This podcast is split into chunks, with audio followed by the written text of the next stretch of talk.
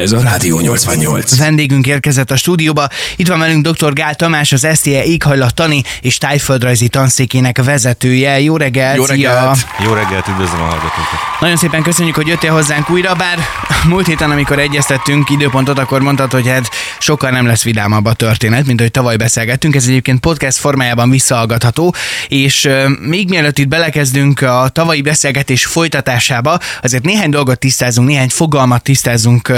Jött is például egy üzenet. Sziasztok, El Niño a kisded érdekes elnevezés egy tornádónak, mely Mexikó partjainál pusztított. De itt most az El Niño, ez nem ezt jelenti. Hát nagyon Ugye? nem. E, Itt ugye a mondat három részre bontva is darabonként értelmes, de együtt nem. E, Tehát ugye az El Niño az egy éghajlati jelenség, igazából a délcsendes óceáni oszcilláció vagy változékonyság az éghajlatban. E, Praktikusan ez egy meleg egyensúlyi állapotot jelöl, ami azt jelenti, hogy ott a tengervíz az nem szállít a mélyebb rétegek fele hőt.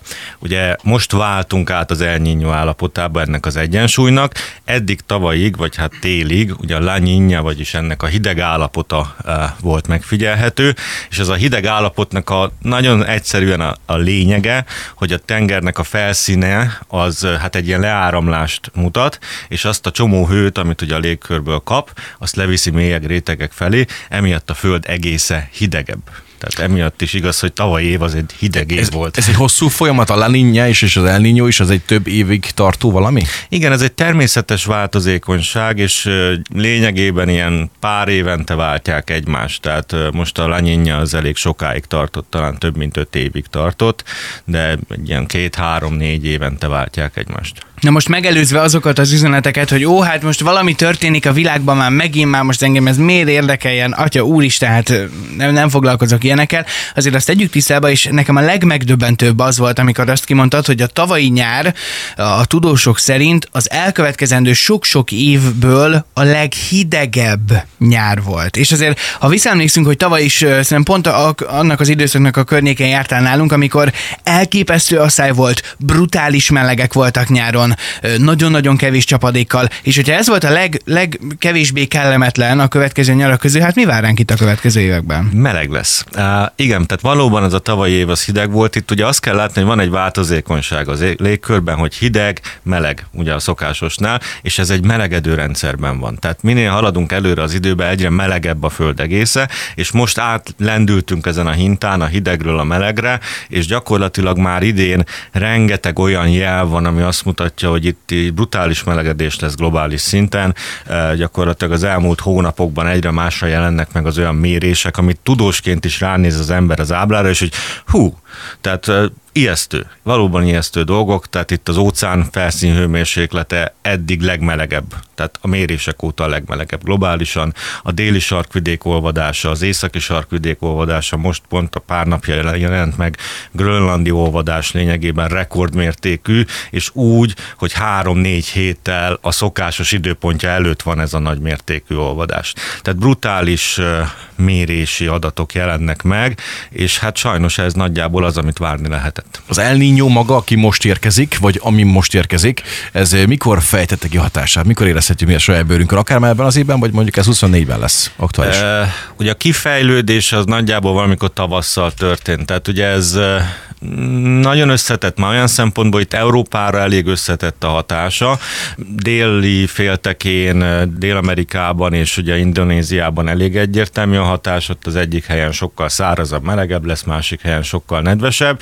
Észak-Amerikában is viszonylag ez a, a nedvesebb hatás, ez megfigyelhető. Nálunk ez még olyan vitatott, de azért elég megnézni a tavalyi évnek, meg a mostani évnek az időjárását, azért van egy pici különbség. Megjegyzem, most az idei év az nagyjából olyan, ami ennek kellene lennie, tehát hogy ez a koranyári, késő tavaszi, csapadékos időszak, ez egész jól be is jött, csak hát ugye melegebb van, több az energia, és érdekesebb dolgok történnek a légkörben, gondolva itt több tornádó is volt már Magyarországon, erős jegek, hatalmas nagy zivatarok, villámárvizek, tehát ahogy melegszünk, ugye ezek is egyre fokozottabbak lesznek ezek a jelenségek. Na és akkor már is választ kaptunk a kérdésre, hogyha valaki azt gondolná, hogy ó, hát ez minket nem biztos, hogy érint, hogy ott messze tőlünk, mindenki ezt gondolja ilyenkor, hogy ó, messze van ez tőlünk, és nem történik velünk semmi, azért ez, ez nagyon-nagyon sokféle képen lehet hatással így a közvetlen életünkre. Igen, alapvetően az időjárásunkat befolyásolja. Tehát az, hogy a Föld légkör egészében milyen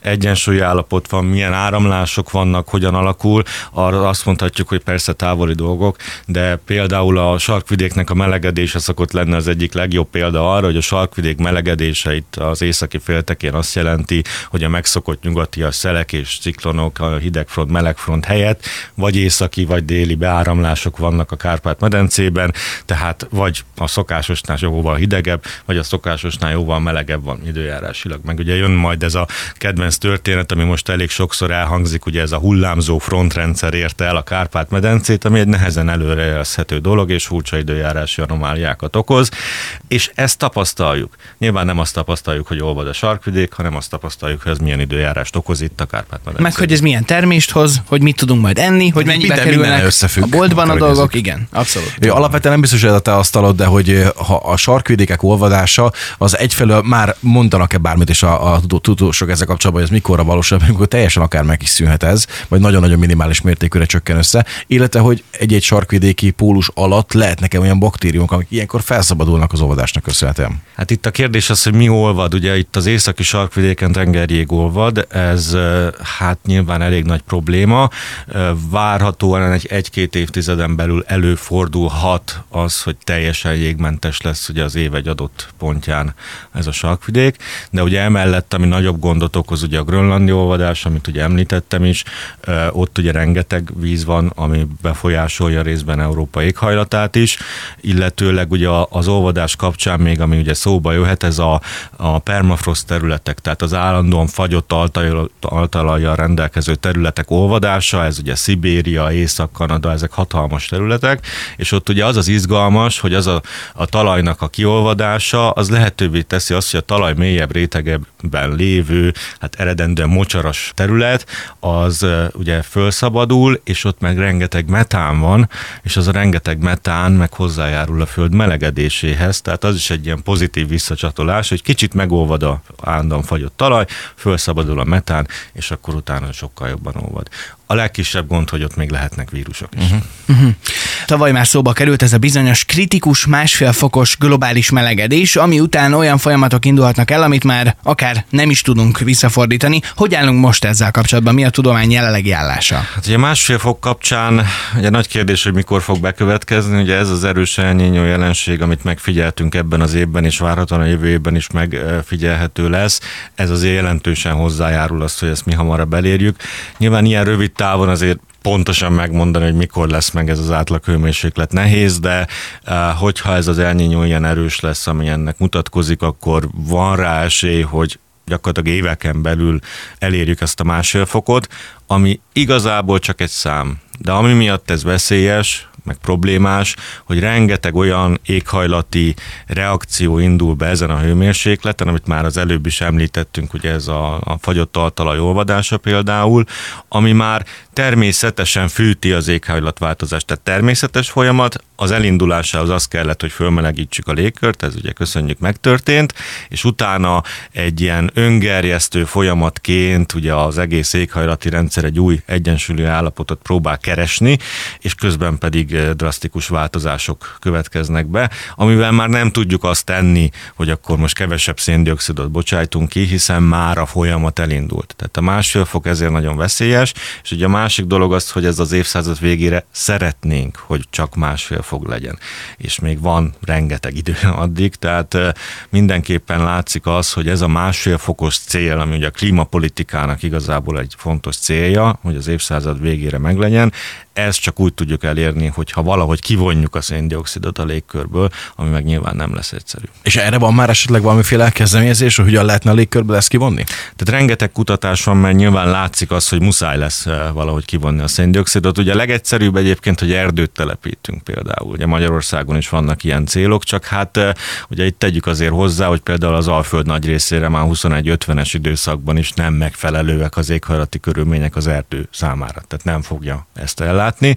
Technológiai oldalról pedig valóban vannak olyan kísérletek, amik ugye azt célozzák, hogy gyakorlatilag széndiokszid kivonására alkalmas ilyen létesítményeket, akár mondjam, az gyárakat hoznak létre, ami azt csinálja lényegében alapvető célja, hogy kivonja a széndiokszidot, és hát elrakja valahova, vagy ugye le föltani közegbe, vagy csinál belőle szintetikus üzemanyagot, bármit.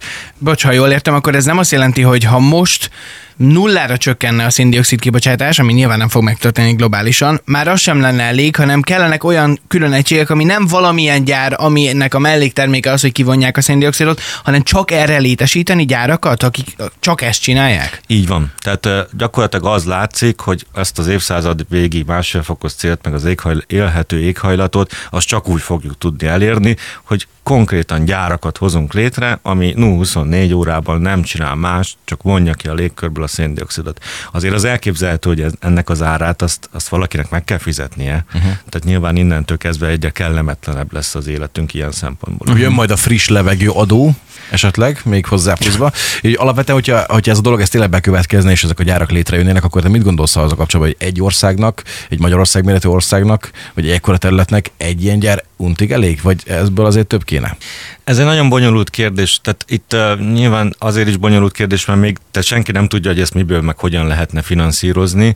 Itt nyilván egy ilyen szemléletváltásra lehet szükség uh, nem is annyira távoli jövőben, amikor is ugye, tehát most ugye fizetünk például a benzinért, és akkor ott kifizetjük azt, hogy azt valaki kitermelte, meg fizetünk adót ezt, azt, azt, de mondjuk például az üzemanyag esetében azt nem fizetjük ki, hogy annak a felszabaduló széndiokszidnak milyen hatása van az éghajlatok keresztül ránk, milyen károkat okoz.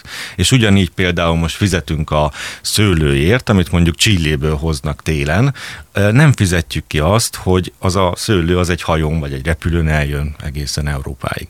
Tehát ugye próbálnak ugye az EU szinten is ezen, ezzel ellen tenni, tehát amikor ugye bevezetik ezt a klímavámot, tehát hogy a kívülről érkező termékekre olyan vámot tesz rá, ami lényegében a széndiokszid kibocsátásával arányos, ez pont ezt célozná, de el fog jönni sajnos az az időpont, amikor valószínűleg ki kell, hogy fizessük azt a széndiokszid kibocsátást is abban a termék árában. Az, hogy most itt Európa szélén van egy háború, az orosz-ukrán háborúra gondolok, ez befolyásolja bármilyen szempontból az éghajlatot? Vagy az éghajlati hatásokhoz hozzátesz, vagy elvesz belőle?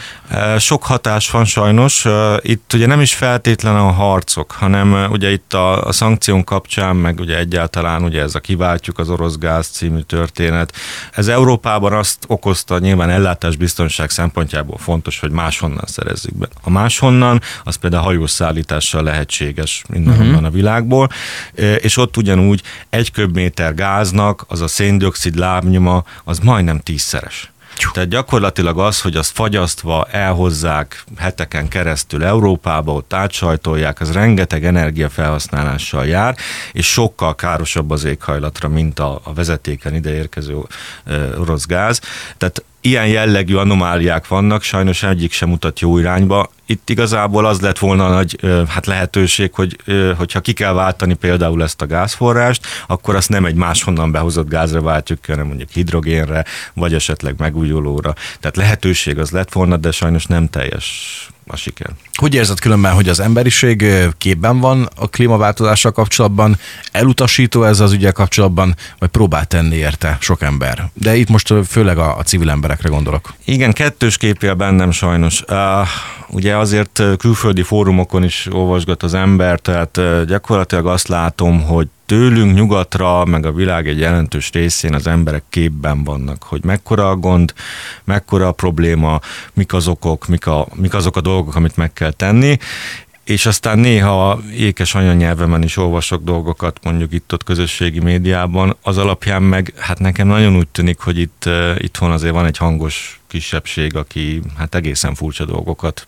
terjeszt, mondjuk így. Uh-huh. Uh-huh. Egyébként, hogyha most nem, nem így nézzük a dolgot, hogy, hogy ilyen óriási gyárak kellenek, amelyek széndiokszidot vonnak ki aktívan a légkörből, hanem, hanem azt nézzük meg, hogy egyesével külön magánemberként mi tudunk-e bármit tenni annak érdekében, hogy, hogy ne legyen ekkora a probléma. Van bármi, amit mi megtehetünk ez ügyben? Rengeteg dolog, rengeteg. Tehát az energiatakarékosság, tehát ez a szigeteljük az épületünket, mondjuk a fűtési rendszer, fűtési-ütési rendszernél miért nem hőszivattyúkat telepítünk fűtöttünk, ahelyett, hogy gázzal fűtünk télen. Uh-huh.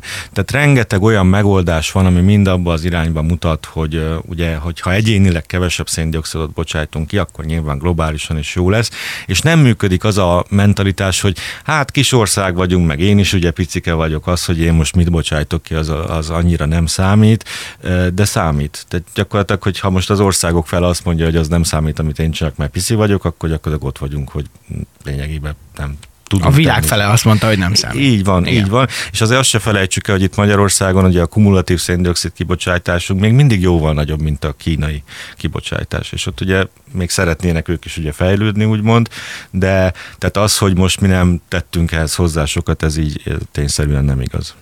Figyelj, gyakorló apuka vagyok, kisfiam van, milyen jövőképe lehet neki a következő évtizedekben?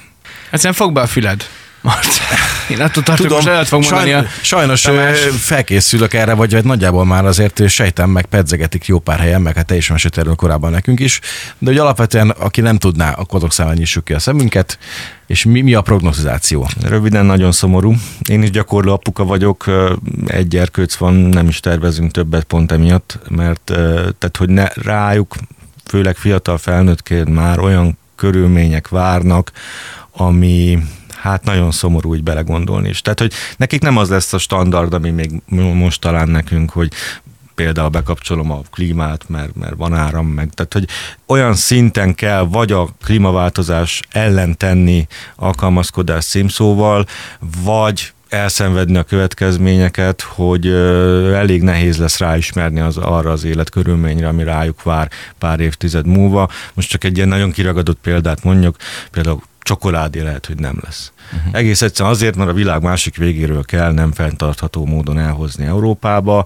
Ezt nem fogjuk tudni megengedni már sokáig. És ugye most ez még csak a csokoládé volt, vagy ez az amaz. Tehát, hogy rengeteg olyan aspektus lesz, amit vagy azért mondunk le róla, hogy megállítsuk a klímaváltozást, és le kell mondjunk róla. Vagy simán csak luxus lesz hozzájutni, nem? Luxus is lesz hozzájutni, tehát nyilván nem úgy fog eltűnni a csokoládé, hogy, hogy nincs, hanem egyre drágább és drágább lesz, amikor az emberek már azt mondják, hogy nem kell. Vagy ha nem teszünk az éghajlatváltozás ellen semmit, akkor egyszerűen az éghajlati változások miatt például nem fog megteremni. Uh-huh. És ö, olyan, nem, olyan aspektus nem lehet, hogy Szegeden fog majd megteremni a csokoládét. Á, sajnos ez nem így működik. Uh-huh. Viszont Szeged hőmérséklete azért emelkedni fog a következő évtizedekben. Így van, így van. Hát itt ugye a Kárpát-medencén belül gyakorlatilag Szeged szerencsés helyzetben van, hiszen napfényvárosa, tehát pont ez a, az alföldi területnek a déli része, ami extrém módon melegszik. Most volt is egy ilyen vizsgálatunk, és az évszázad végére ha a kedvezőtlen helyzet következik be, akkor csak ilyen kiragadott példaként a hűtésre fordított energia megközelíti a fűtésre fordítandó energiát éves szinten, tehát gyakorlatilag egy annyira melegebb állapotba kerülünk át, hogy már nagyjából pariba lesz a kettő eh, energia mennyiség, tehát úgy kell az épületeinket például tervezni, hogy ne csak a fűtésre optimalizáljuk, hanem például a hűtésre. Tehát ez egy nagy váltás. Lényegében a, mit tudom én, a Kárpát-medencei éghajlatból átmegyünk egy Kalifornia vagy egy dél-olasz jellegű hát éghajlati viszonyok közé. Izgalmas lesz átélni. Az kemény. biztos. Nagyon, Nagyon szépen kemény. köszönjük ezt a fantasztikus beszélgetést. Fantasztikus volt az, de a téma maga az kevésbé, úgyhogy hát eh, várunk téged vissza, hogyha vannak még információk. Dr. Gál Tamás hallottuk az SZTE éghajlattani és tájföldrajzi tanszék vezetőjét. Köszönjük szépen még egyszer. Nagyon köszönjük, hogy itt voltál velünk, és tényleg mi is igyekszünk minél gyakrabban foglalkozni a témával. Ha más nem, akkor így is próbálunk hozzájárulni ahhoz, hogy egy kicsit legyen változás. Rádió 88